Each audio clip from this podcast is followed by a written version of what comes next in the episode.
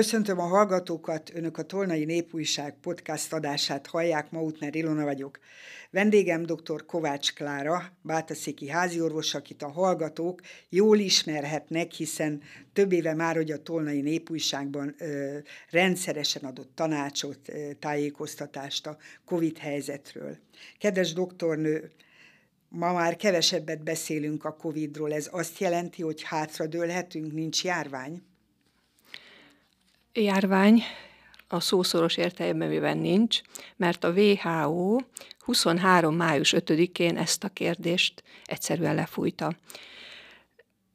Betegek vannak, a hátradőlésről pedig azt gondolom, hogy hátradőlni én akkor szoktam, amikor valaminek úgy van vége, hogy a hatását is ismerjük.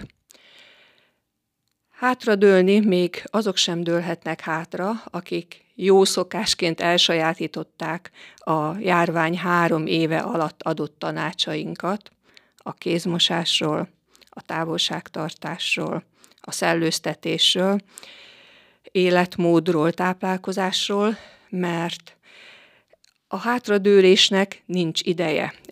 Az kettő között, hogy a,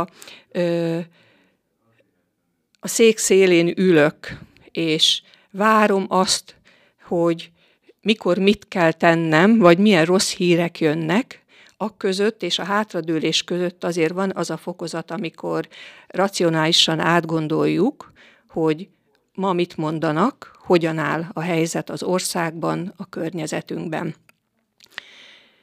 Természetesen megnéztem a 31. heti adatokat, ami a hivatalos honlapokon van, és 18 mérési ponton emelkedik a koronavírus koncentrációja, szerencsére Tolna megyében csak mérsékelten emelkedik. Hátradőlés helyett nyáron is teszteltem néhány esetet találtunk, nem kell tesztelni, de én ilyen kíváncsi fajta voltam, és amikor úgy gondoltam, hogy a nagyon csúnya garat, a súlyosabb panaszok és a nagyon rossz tekintet mögött ez a nagyon beteg és az idegrendszert is érintő rossz tekintetű páciens érkezett hozzám, akkor megcsináltam a tesztet, és több alkalommal találtam pozitív esetet. Be is jelentettem a rendszer egymaga fölvitte a programunkból. Hogyan készüljünk az őszre? Az, hogy hogyan készüljünk, ez hogy hogyan álljunk az őszhöz, mire számítsunk, én leginkább erről beszélnék. Én arra számítok, hogy tavaly össze volt egy hullám a Covid-ból. Tudjuk, hogy most is zajlik Éris nevű omikron mutánssal Kínában egy fertőzési hullám, de ezt már az Egyesült Államokban, Egyesült Királyságban is számtalan páciensből kimutatták. Tehát ami most egy-két eset van, az akár nőhet, mint esetszám, de nem kell megijednünk, tehát félni nem kell. És ez egy nagyon fontos dolog, hogy most védjük magunkat, a már megtanult jó módszereinkkel, ami szokássá vált, de már egy picit sem félünk a vírustól, mert arra, hogy ebből súlyos megbetegedés legyen, halálos megbetegedés legyen, az a klasszikusan megjelenő tejüvegtüdőgyulladás, erre már egyikünk sem számít. Arra viszont számítunk, hogy szeptember 1-én, amikor elindul az iskola, elmennek a közösségbe a gyerekek, akiken egyébként most gyakran van, vagy rajtuk, a fiatalokon van többször omikron fertőzés, nem a jól oltott középkorú és idős csapaton, populáción, akkor ha elindul az iskola, akkor megjelennek a vírusfertőzések. Na nem csak a koronavírus fertőzésre számítunk, hanem összességében a második héten már jönnek igazolásért. Nem csak azért, mert amúgyan nehéz az iskolatáska, klasszikusan, hanem mert tényleg légúti panaszaik vannak. Náthásak, köhögnek, fejük fáj, gyengeség, hasi panaszok, tehát számtalan vírus a közösségbe bebíve a többieken megbetegedést okoz. És mint tudjuk, azért az osztálytermekbe közelülnek a gyerekek, Szerintem a kézmosás szabálya az ott is meg fog maradni, a fertőtlenítőszeres kézmosás jó esetben, bár az intézmények ugye maguk különböző szabályokat hozhatnak létre. Ugye maszkviselésre nézve nincsen semmiféle kötelezettség, ennek ellenére, ha valaki úgy érzi, hogy náthás, köhög, bármilyen panasza van, akkor ha mások közé megy, akkor mások védelme miatt tegye már föl azt a maszkot. Tehát én számítok erre, hogy az iskola elkezdődésével ö, jönnek a hozzánk 14 év fölötti gyerekek. Az iskolával kapcsolatban még, amit nagyon fontosnak gondolok, az az, hogy ha valaki beteg, iskola nap tanítási órán rájön, hogy fáj a feje, nem érzi jól magát, érdemes akkor hazaengedni, és amit legkevésbé érdemes megtornáztatni. Tehát a beteg gyereket, vagy a rossz közérzetű gyereket testnevelés órára bevinni, és púzus számot emelni rajta. Szerintem mindannyian tudjuk, hogy milyen tragikus események történtek, már nem érdemes, mert hogy mint tudjuk, ez nem csak légúti vírus, és a többi is nem csak a légutakat érinti, hanem a bérrendszert, idegrendszert, emésztőrendszert, még a szívizomrendszert is, és a vírusfertőzések ugye az összes sejtben zavart kelthetnek, nem beszélve arról, hogyha hozzájárul még ionveszteség, a rossz közérzet, a nemivás és a hányás hasmenés miatt, akkor olyan állapotba hozzák a gyerekeket, és a felnőtteket is, főképpen időseket, hogy kiszámíthatatlan szövődmények jelenhetnek meg. Mi lehet az oka annak, mind a felnőttek, mind a gyerekek körébe, sok szülőtől lehet ezt hallani, hogy a COVID megjelenése óta még nyáron is több a, a felső légúti fertőzés. Ennek van-e köze az, hogy volt egy járványunk? Sajnos igaz, ez tényként kezeljük. Tavaly nyáron észrevettük, hogy sokkal több a vírusfertőzés, de bakteriálisak is szaporodtak. Tehát nem volt olyan hét hónap, amikor még nap se, amikor ne kellett volna légúti és bérrendszeri gyulladásos betegeket vizsgáljunk, és ne kellett volna antibiotikumot írni. Vizsgálják, hogy mi az oka Tavaly nyáron azt mondtuk, hogy karanténban voltunk, és egy csomó kórokozóval nem találkoztunk, és most hirtelen, hogy összefutottunk vele, jelentős megbetegedés alakul ki, és nem, nem csak egy-két órás vagy egy-két napos rossz közérzet van. Most ezt nem mondhatjuk, mert tetejében nem így van. Úgy tűnik, hogy az immunrendszeren és az egész szervezeten nyomot hagy, eléggé sok esetben a vírus. Tehát ennek a vírusnak van egy akut megbetegedése, ami most az Omikron időszakában egy enyhe néhány napos megbetegedés, és a fiatalok között 10%-ban, az idősebbek, idősödők között vagy betegeken több mint 20%-ban megjelenik a hosszú COVID vagy a COVID utáni szindróma, aminek gyakran része ez a típusú immungyengeség. Ez a szindróma nem csak erről szól, hogy esendőbbek vagyunk, hanem számtalan szervrendszert érint. Az esendőséggel kapcsolatban ö, konkrétan ugye egyszer szányra kapott a médiába is, hogy a skarlátos megbetegedések száma növekedett.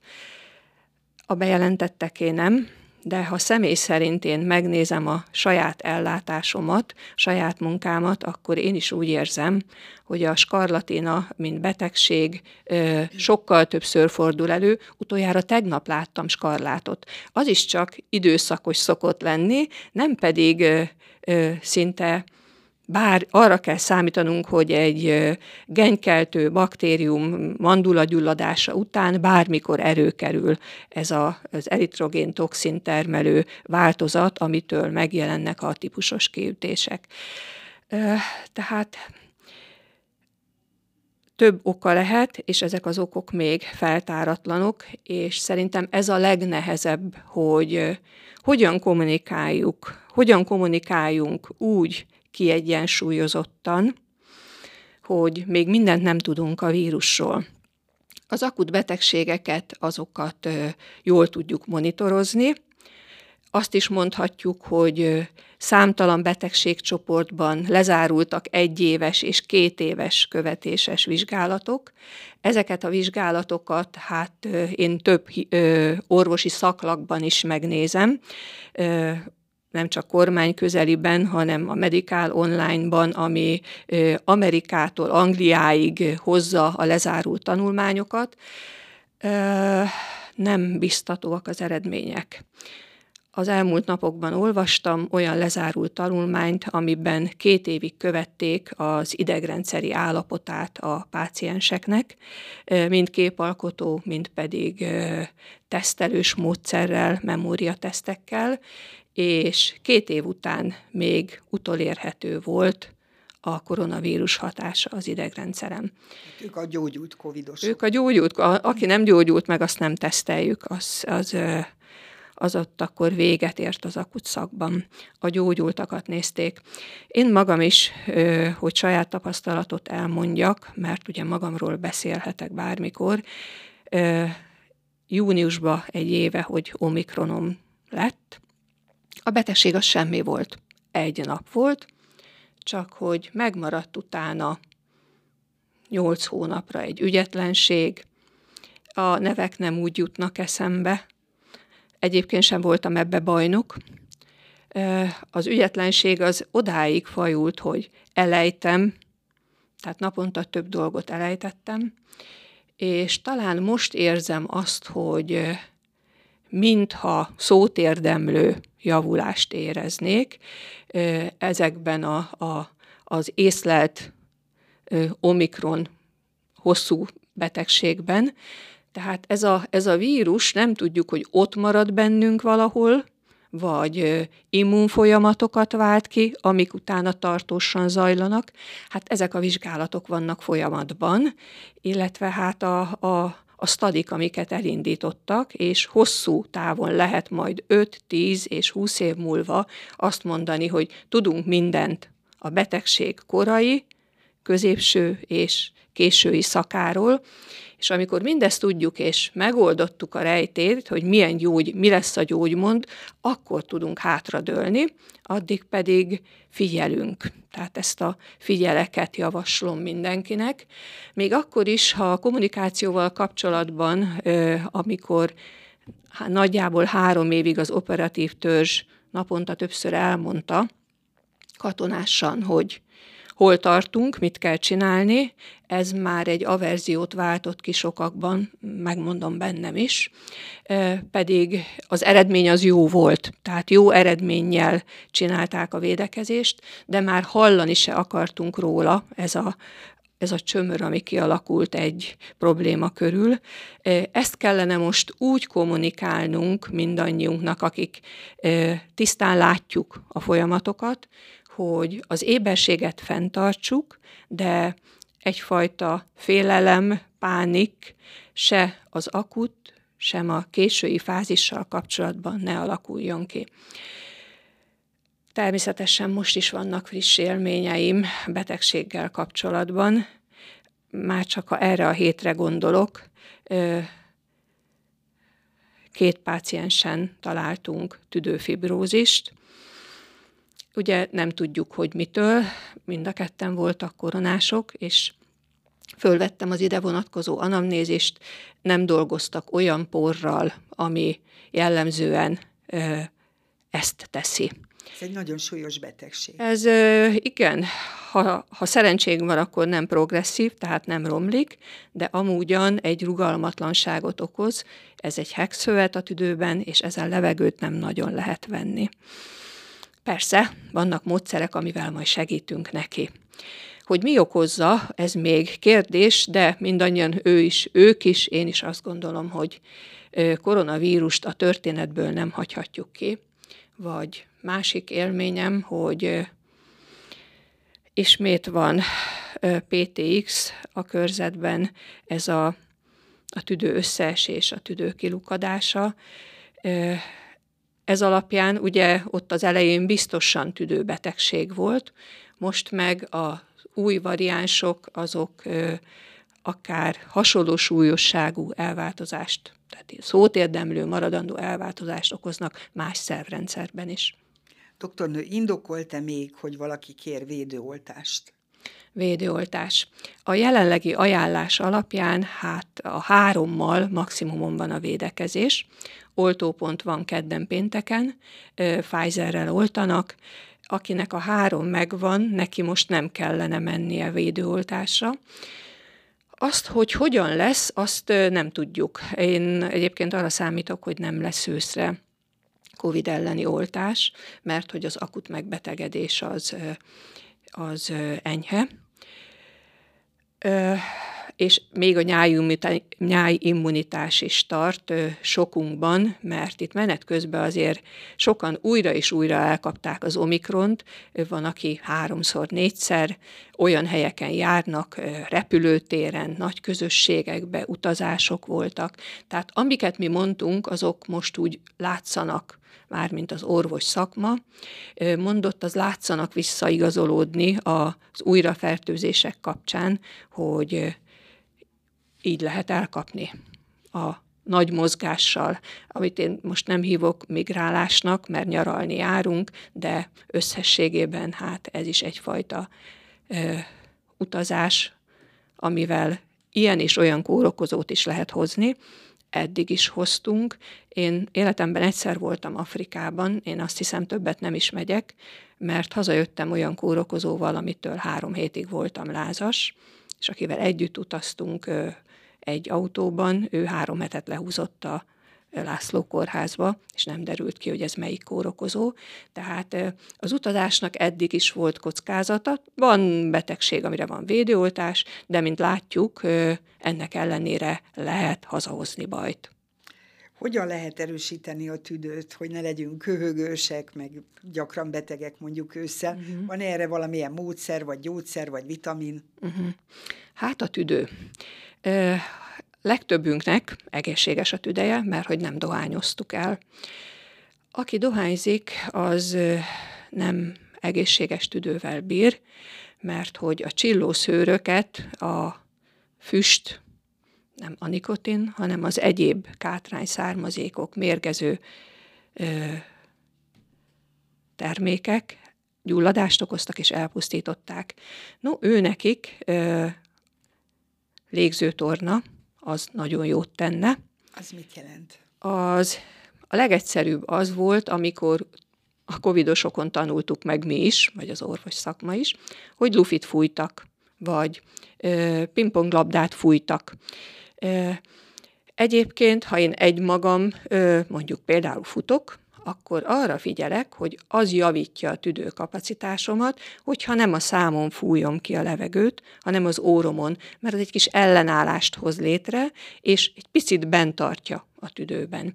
Egyébként meg az életmód, amit élnek az emberek, hogy ülünk egy asztalnál, nem nagyon állunk fel, nem mozgatjuk át magunkat, nem hajolunk le, nem emeljük fel a kezünket, ez a tüdőt és a légzési izmokat is gyengíti, mert csak pihegünk, a nap nagy részén pihegünk. Ugye ez a erőltetett kilégzés, erőltetett belégzés jelenti azt, hogy nem fél liternél kevesebb levegőt mozgatunk a, légutainkban, hanem akár másfél litert is e, ki tudunk üríteni. Na most ezt friss levegőn kellene tenni, nem a smogban, nem egy zárt irodában, mert a légkondicionált helységek ugye zárt irodának minősülnek. Lehet, hogy van szűrőbe, biztos, hogy van benne szűrő, amit még szervizelnek is, de akkor is ez ugyanaz a levegő. És ha az irodában egy dolgozó is beteg, akkor mi is azt a kórokozót szipákoljuk be. Légzőtornára az interneten korrekt segítségek vannak, Egyébként pedig a klasszikus volt a kékestetői szanatórium a tüdőbetegeknek. Én az idén voltam kékestetőn, és élmény volt ezeket a helyeket megnézni. Élmény visszagondolni azokra az időkre, amikor nem csak gyógyszerekkel és eszközökkel akartunk segíteni, hanem tudtuk, hogy a környezetváltozás és a friss levegő terápiás értékű, tehát gyógyítja a testet és a lelket gyakran mondjuk családon belül is, meg munkahelyen is kollégáknak egymásnak, hogy megfertőztél. Van ennek valami alapja? Tehát tényleg meg lehet egymást mondjuk egy, egy náthával fertőzni? Vagy hát egy... mindig megfertőzzük, tehát igen, a, a, a betegségek ezek fertőzések. A lehűlés, a meghűlés, a fázás csak hajlamosít rá. A legegyszerűbb a rinovírus, a sima nátha vírusa, amit egymásnak adnak, és akkor most jön a felkiáltójel, hogy hát ha náthás vagyok, azt még nem tudom, hogy ez most sima rinovírus, vagy köhenek, hogy ez egyszerű felső légúti betegség, vagy mondjuk omikron, kérjük otthon maradni. Ha mégis elmegy otthonról az ember, vegye fel azt a maszkot, nem szégyen maszkot felvenni. Tudjuk, hogy ez, ez miért van. Tehát nem azt gondolom most már, hogy a hiányzó fogait akarja valaki eltakarni, mint a, a Covid járvány előtt, vagy valami csúnyaság van rajta. Tudjuk, hogy ő most beteg, és minket akar megvédeni. Persze olyan is van, hogy valaki ö, daganatos kemoterápián esett át, és nagyon ügyesen védi magát. Ők immunbetegek hozzánk most is jönnek a váróba, maszkba. Mert ugye tudni lehet, hogy mivel nem kötelező a maszk használat, a légúti betegek jelentős része ö, már teleköhögi a várunkat, pedig hát nyitott ajtó van nyáron. Ezt egyébként akartam is kérdezni, hogy ön szerint mennyire lesz része a szájmaszk az életünknek. Hát vannak országok, Japán, Korea, de még az Egyesült Államok is, ahol nem, eddig is, tehát jóval a Covid előtt is pillanatok alatt föltették a, a maszkot a smogba, vagy, vagy éppen betegség, vagy bármi volt, uh-huh. olyan időszak volt. Tehát, hogy nálunk is esetleg ez már nem lesz olyan ritkaság, hogy valaki hát. felteszi a maszkot, mert eddig alaposan megnéztük, hogyha még a Covid előtt jóval, hogy biztos valami súlyos uh-huh. betegsége van, azért teszi fel. Ugye japánok ebben a nagyok, fegyelmezettek, náluk nagy a légszennyezettség, amint utaltál is, hogy ez egyfajta védekezés a légszennyezés ellen, illetve ők a fertőzések megelőzésére felteszik. A légszennyezésnél érdemes egy pillanatra megállni, mert mindig halljuk, hogy amikor nő a légszennyezés, akkor a tüdőbetegek halálozása növekszik. Hát mi történik? Mondjuk már meg a, a szennyező részecskéken baktériumok utaznak. Nem csak a vírusokat lehet így továbbadni, mint tudtuk a koronavírusról, hogy ö, egymás mögött állva egymásra tudjuk lihegni, köhenteni, tüsszenteni. A baktériumok is sajnos megnézték, hogy a rezisztens baktériumok közül nagyon sok képes a légszennyezettség részecskén utazni.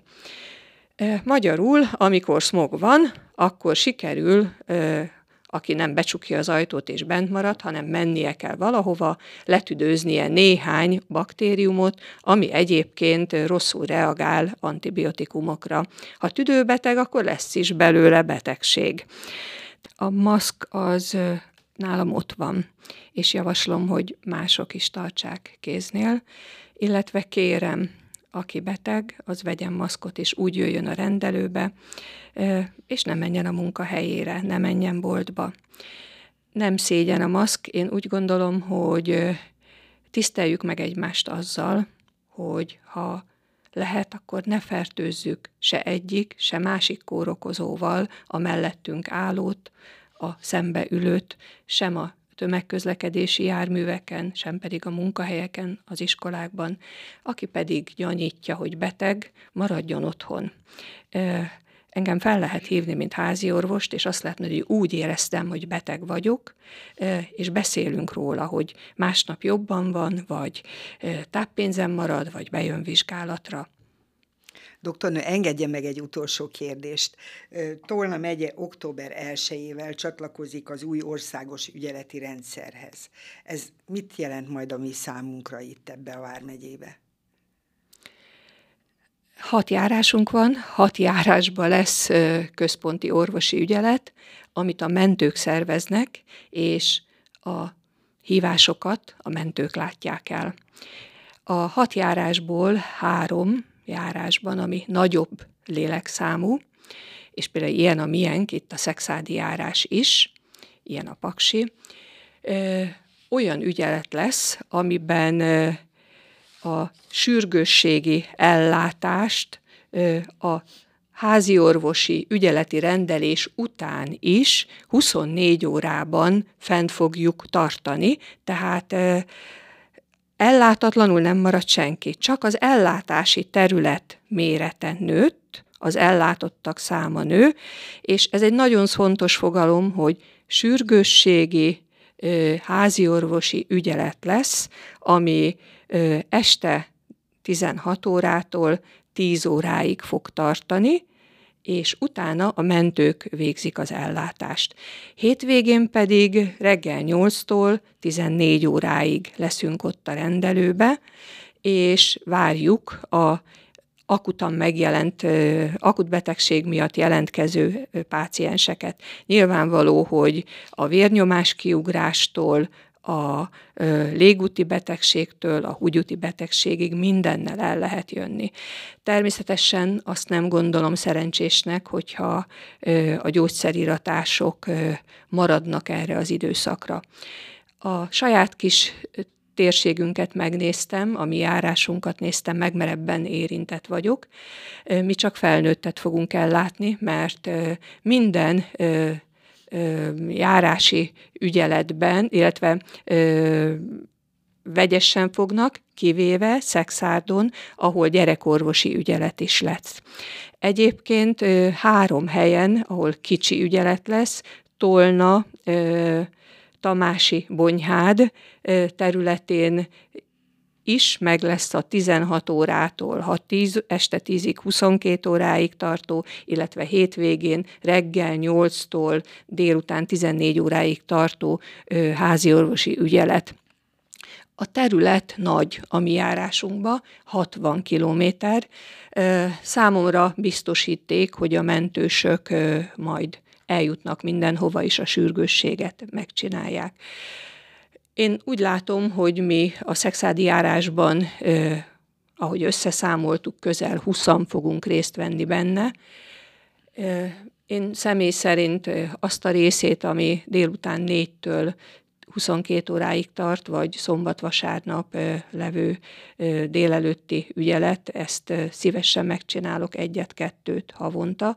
Én például az éjszakaiban nem szeretnék már részt venni, mert a az elmúlt 37 évben olyan sokat éjszakáztunk, hogy én úgy gondolom, hogy könnyebbség lesz, hogy központi ügyeletet szerveznek, és nem ötünknek kell bátaszéken megcsinálni egy kicsi ügyeletet, ebből túl sok jutott nekünk. Természetesen látom a nehézségeit is, azt, hogy mire megszokják az emberek, hogy nem bátaszékre kell, bátaszéken kell segítséget kérni, hanem be kell utazni szexádra, addig sok konfliktus lesz, illetve a hétfő reggeli rendelések nagyon terheltek lesznek a hétfői nap a szokottnál nehezebb lesz, pedig hát eddig is volt, aki megvárta a saját házi orvosát. Azt kell megérteni, és én azt meg is értettem, hogy az egységesítés része, hogy nem kicsi ügyeletek működnek, hanem egyfajta ö, egységes szemlélet, módszertan alapján fogjuk ellátni az ügyeleti munkát, mert tényleg eddig ö, én is ezt gondolom, hogy jelentős különbségek voltak ö, régiók és települések között. A másik, hogy a szakember hiány abszolút indokoltá teszi, és az idősödő házi orvosi csapat további nehézségek megjelenését vetíti előre, tehát ez az átszervezés, ez nem volt elkerülhető. Ami nem elkerülhető, és végig kell csináljuk, azt mind nekünk kollégáknak, mind pedig a pácienseknek hát elfogadóan kell kezelni. Én úgy gondolom, mert a tiltakozással, a magunk és mások hergelésével, hát az indulatokkal, egy ilyen típusú kommunikációval csak távolodik egymástól a beteg, az ellátó és az egészet megszervező kormányzati munka, miközben a cél az volna, hogy hatékonyan, gyorsan, mindenki megelégedésére a megváltozott körülmények között megcsináljuk az ellátást. Köszönöm a beszélgetést. Kedves hallgatóink, Önök a Tolnai Népújság podcast adását hallották, vendégünk volt dr. Kovács Klára, Bátaszéki házi orvos. Köszönöm szépen.